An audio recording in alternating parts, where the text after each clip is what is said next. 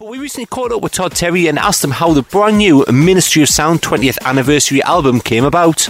Um, I think it was. I think they contacted Justin Berkman, and Justin Berkman and them put it together. And you know, I guess they asked they asked him who was his favorites throughout the whole Ministry era, and he put us all together to make it happen. Between you know, oh well, Larry Levan. I mean, he never played there, but it was a lot of his stuff played there. It was the experience of what happened in the garage that we took it to the Ministry of Sound.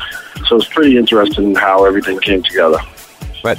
Can you actually remember playing the night that the recording's taken from? Can you actually remember playing the night the recording was taken from? Um, can't remember the exact night, but um, I do. I do remember a lot of those tracks, and I remember some of the setup that I had because I remember kind of knowing that I was going to mix this record into that record and that record into this record, and um, that's what I remember. I kind of remember the setup. Right. Um, so, are you going to be heading over to Ministry to play for part of their birthday parties or not? Um, I, I hope so. You know, um, I think we're trying to set it up now, and um, yeah, hopefully I'll be there, and you know, it's going to be uh, be pretty interesting to play that room again and go back into the old tunes. It should be pretty exciting. Uh, if so, apart from possibly coming back over to play at Ministry in London, where else can the listeners catch you playing? Uh, well, I'm going to be at A- ADE and um, uh, just played played um, London Proud to Be thing.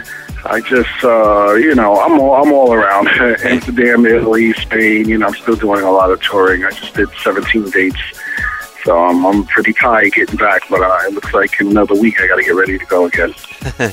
Um, so when you're playing live, have you switched over using? Have you switched over digital? Um, are you still sticking with CDs and vinyl, etc.?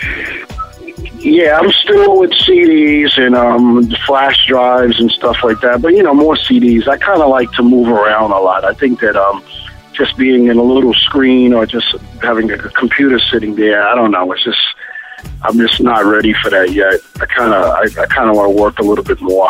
Right. then I'll probably get into a lot of that because it just seems like you know you might as well just have it set up at home and come in and press a button. Right. I don't know. I don't know how interesting it is to just uh, have everything in a computer, but you know that's just me.